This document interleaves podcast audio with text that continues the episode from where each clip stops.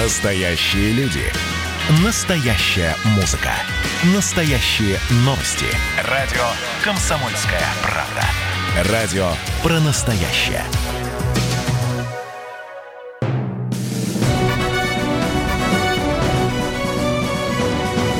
Клуб знаменитых путешественников.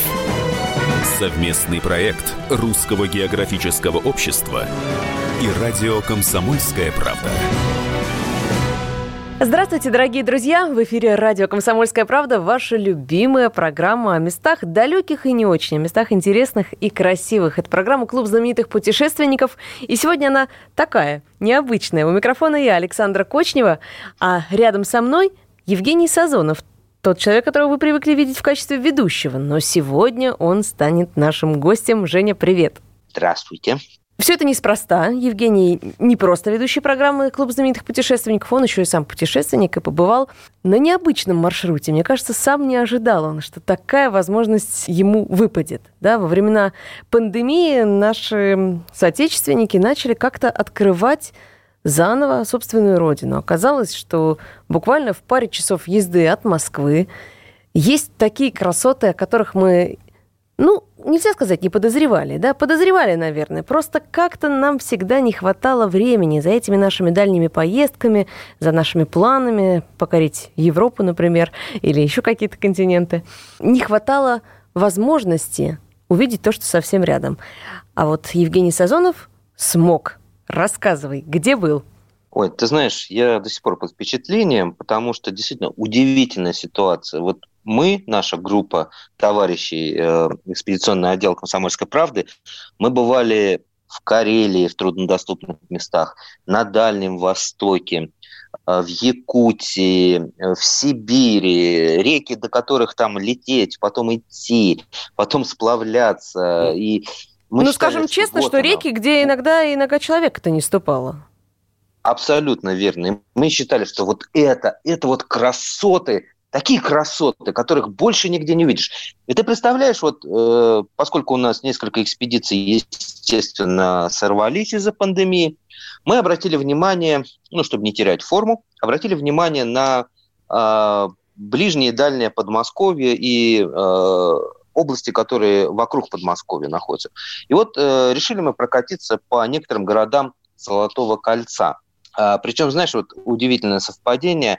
А, не так давно Андрей Макаревич тоже отправился э, из-за того, что не может за границу полететь, повез свою жену по некоторым городам Золотого кольца и был приятно удивлен, э, как он сказал, сегодня это чистые, отреставрированные, ухоженные провинциальные городки с гостиницами, приветливыми людьми, ресторанами по смешным ценам. Вот он был приятно удивлен. Мы были И вы по его маршруту пошли. Обычно по маршруту Нет. великих путешественников, а тут по маршруту Макаревича. Ну, неплохо, ладно.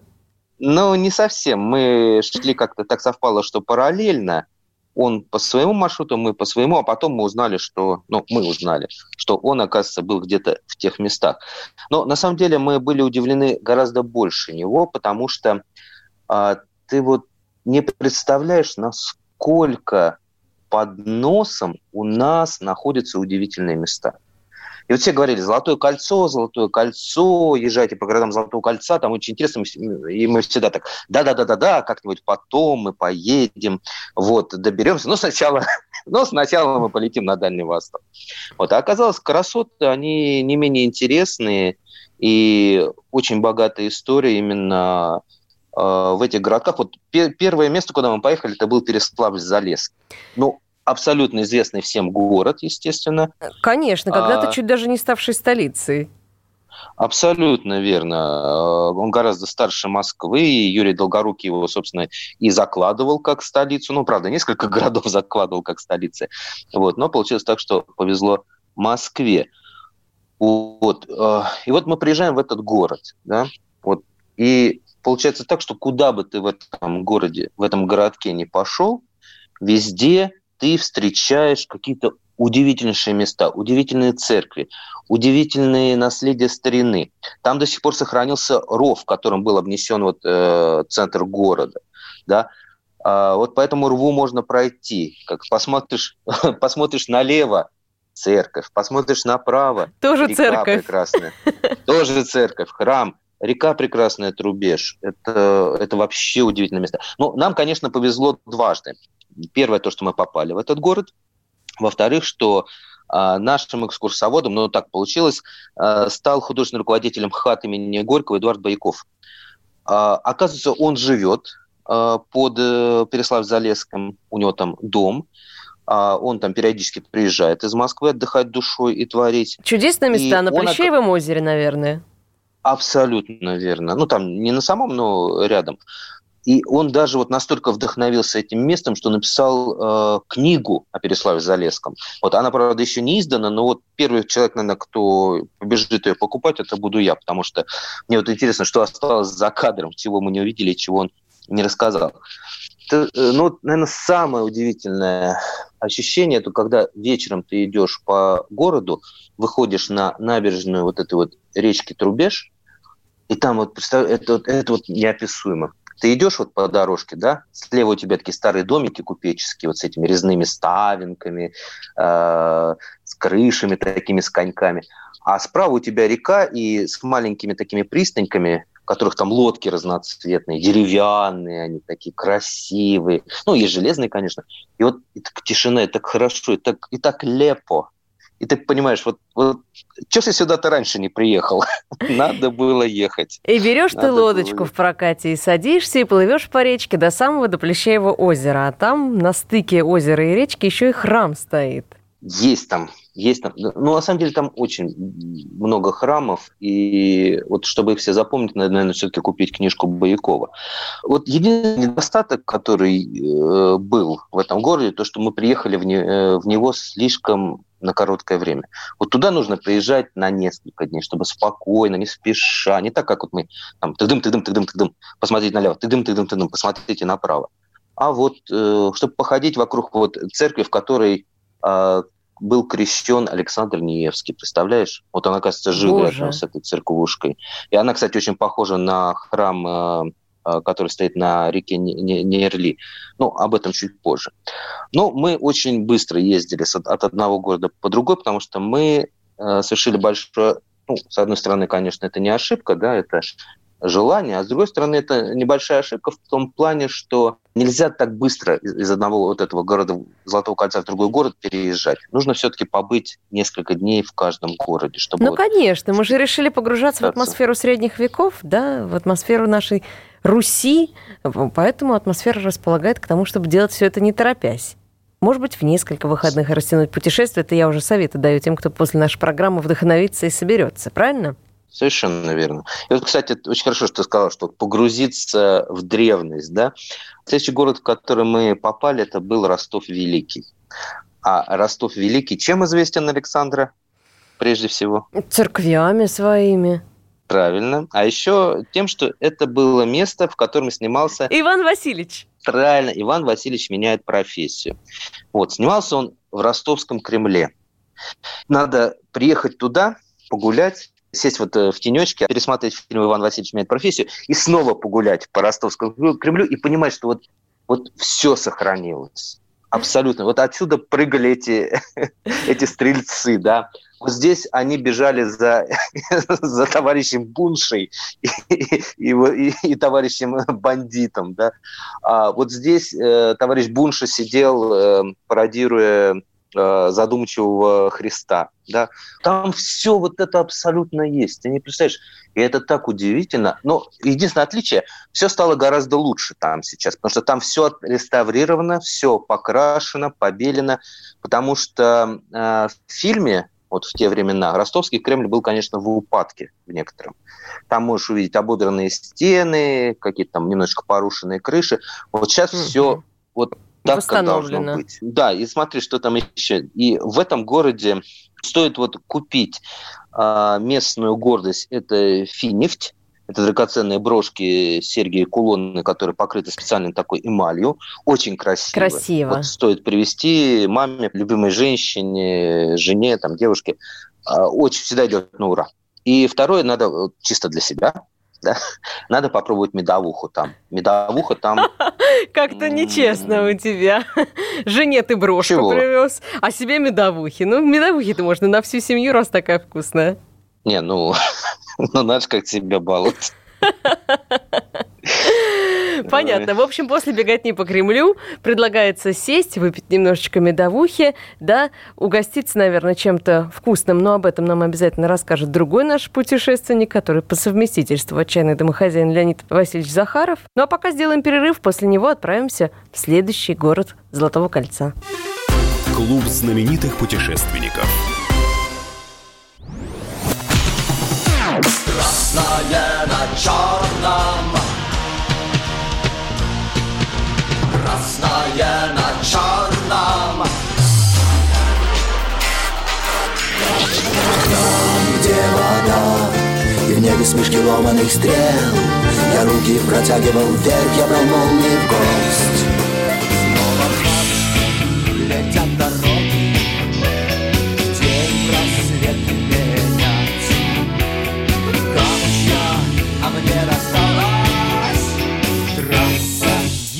Е-95 Опять игра, опять кино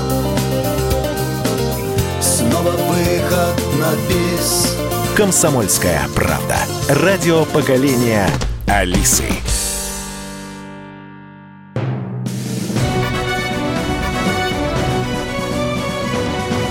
Клуб знаменитых путешественников. Совместный проект Русского географического общества и радио «Комсомольская правда». На радио «Комсомольская правда» продолжается программа «Клуб знаменитых путешественников», и сегодня она такая необычная. У микрофона я, Александра Кочнева, а в гостях у меня тот, кого вы при- привыкли видеть ведущим в этой студии, Евгений Сазонов, наш путешественник, который отправился по нестандартному. И здесь вот нестандартно. Посмотри, какие мы с тобой оригинальные, Евгений.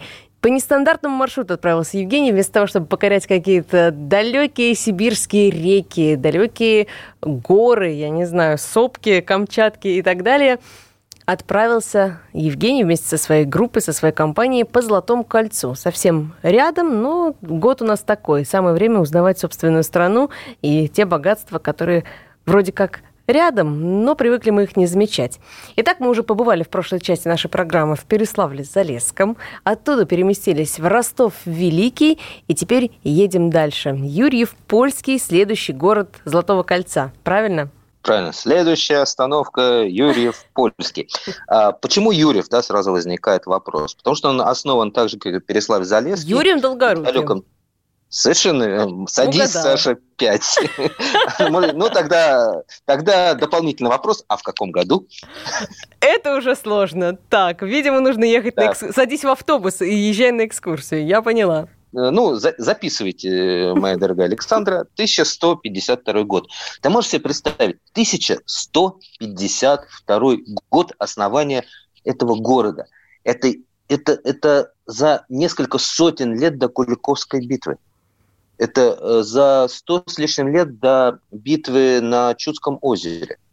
Ты- это вообще... Это, Это, уму удивительно. непостижимо. Но неужели с тех пор еще что-то там сохранилось? Наверняка ведь все уже... Там куче раз очень много перестроено. сохранилось. Там очень много всего сохранилось. Вот Юрьев Польский, да, ну, собственно, почему польский? Да, Польша здесь ни при чем. Польский – это от слова «поле». А, а, Но, собственно, поскольку там полей у нас много, как лесов и полей и рек, польским мо- можно называть практически любой наш город. Вот. Но не суть. Э, Значит, э, Юрий Польский. Вот обязательно нужно в этот город приехать. Обязательно. Почему? Хотя бы даже из-за одного храма. Называется он Георгиевский собор. Как тебе сказать? Жалею, что у нас радио, а не телевидение, да, потому что вот это нужно видеть. Это такой белокаменный классический собор. Он небольшой. Но ты знаешь, вот, вот он западает в душу на всю жизнь. Потому что, представь себе, вот этот белокаменный собор, а, на кото- который изрезан вот всякими фигурами, всякими э, животными, э, львы, птицы такие дивные, там святые, сценки из э, Библии. И что самое удивительное, это вообще уму непостижимо, на этом соборе есть изображение слона. Появился он там в 1234 году, вот когда этот собор был возведен.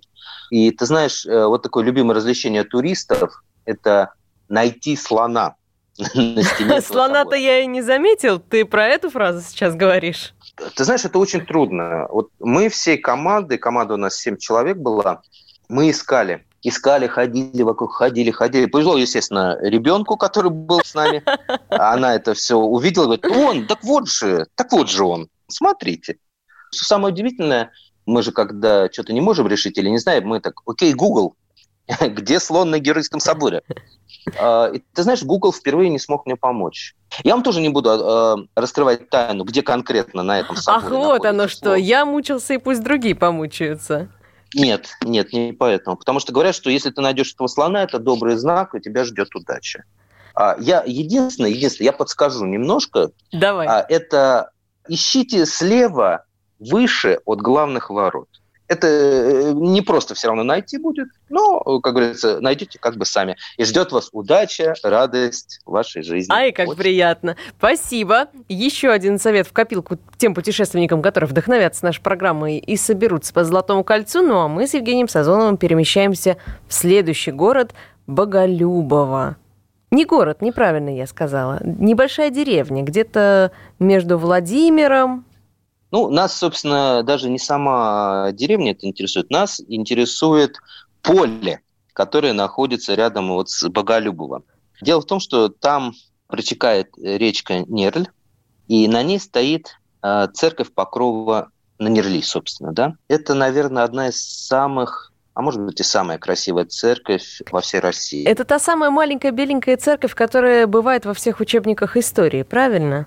Да, Умница, Александра, садись. Еще одна пятерка. Да, это та самая церковь, которую вы можете увидеть э, в учебниках истории. Еще ее можно увидеть в учебниках, которые посвящены там, изобразительному искусству, архитектуре, а поскольку эта церковь э, считается одним из, не только там, а, самой, одной из самых красивых в мире, но это церковь, это здание, да, которое по архитектурным канонам Э, практически является идеальным. Причем не только сама постройка, но и место, где она находится. Представляешь, вот чистое поле, огромное чистое поле.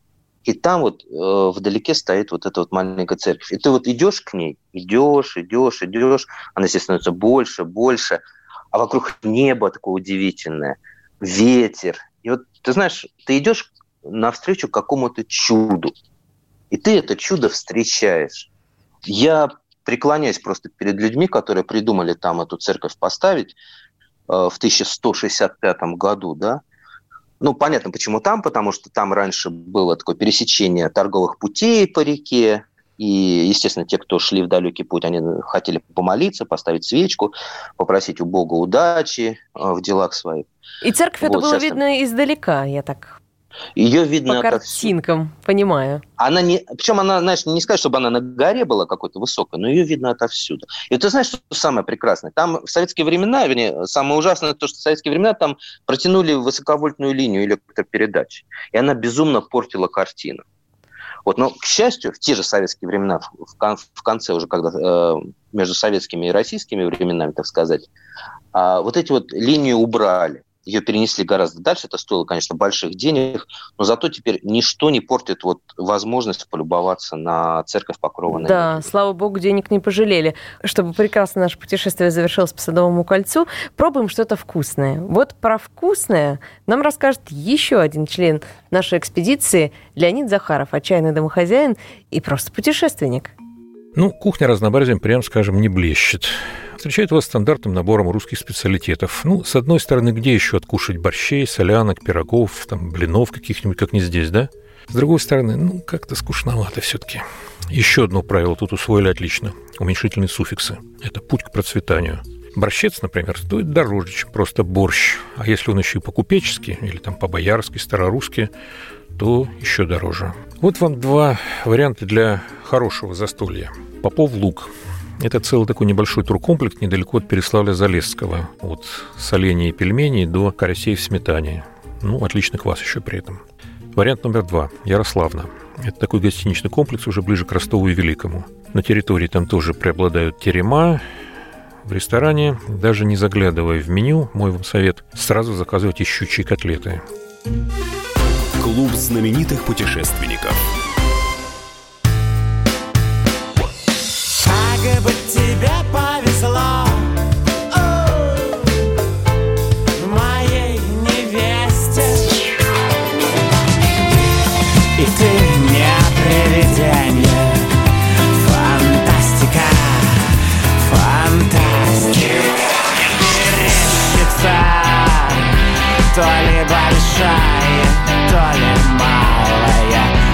Медведица «Комсомольская правда». Радио поколения «Мумий тролля».